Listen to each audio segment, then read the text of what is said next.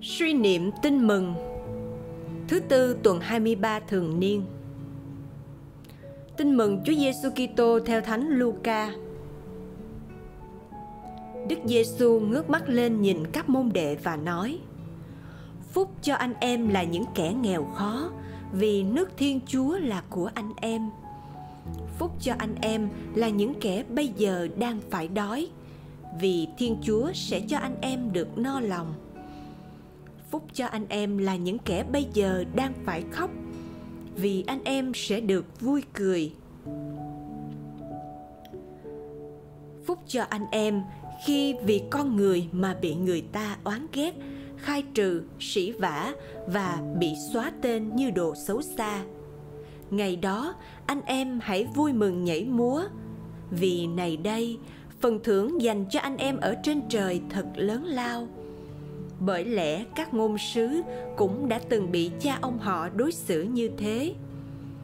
Nhưng khốn cho các ngươi là những kẻ giàu có, vì các ngươi đã được phần an ủi của mình rồi.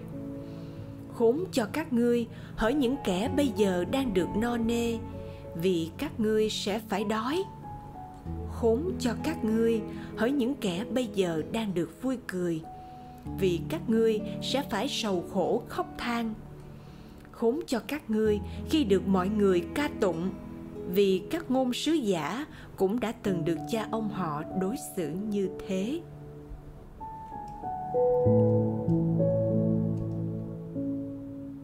Suy niệm. Sứ điệp.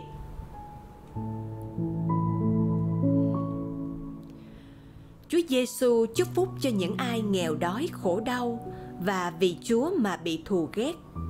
Những người có phúc trên đời này, giàu có, no nê, sung sướng, danh giá, không đón nhận được phúc lành của chúa. Cầu nguyện. Lạy chúa, có lẽ không có gì làm cho tâm trí con bị giằng co, bị phân vân cho bằng các mối phúc của chúa bởi vì những gì con nghĩ là bất hạnh thì được chúa cho là phúc lành.